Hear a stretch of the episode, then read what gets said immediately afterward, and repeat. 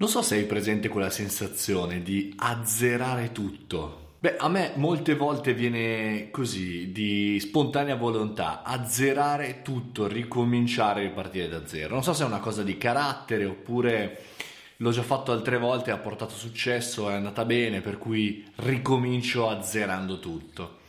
In tante cose, nel lavoro, nella vita sociale, tra gli amici, nei progetti. Insomma, prendete questo caffettino, quante volte l'ho azzerato cercando di ripartire? Sì, il modello è sempre lo stesso, io che parlo con voi, eh, io che cerco di comunicare frontalmente con una telecamera, però magari cambiano le modalità, cambiano gli sfondi, ora ho azzerato tutto, sfondo bianco come mi piace a me.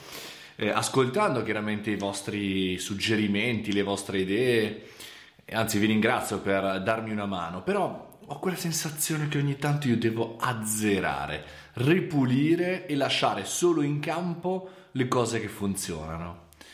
Pensate solo se ci riuscissimo nel lavoro a fare così, nei progetti, eh, nei progetti con i clienti o nei nostri progetti personali, dire ferma, ferma tutto, stop, noi riazzeriamo tutto, ripartiamo da zero, zero budget, timing nuovo, nuovo progetto, eccetera.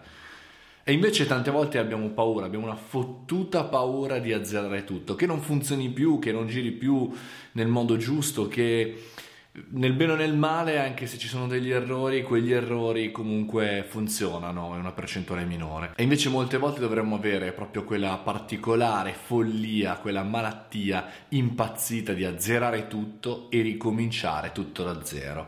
Come su un foglio bianco, senza scarabocchi, in bella calligrafia, ricominciare a scrivere il nostro progetto. Na na na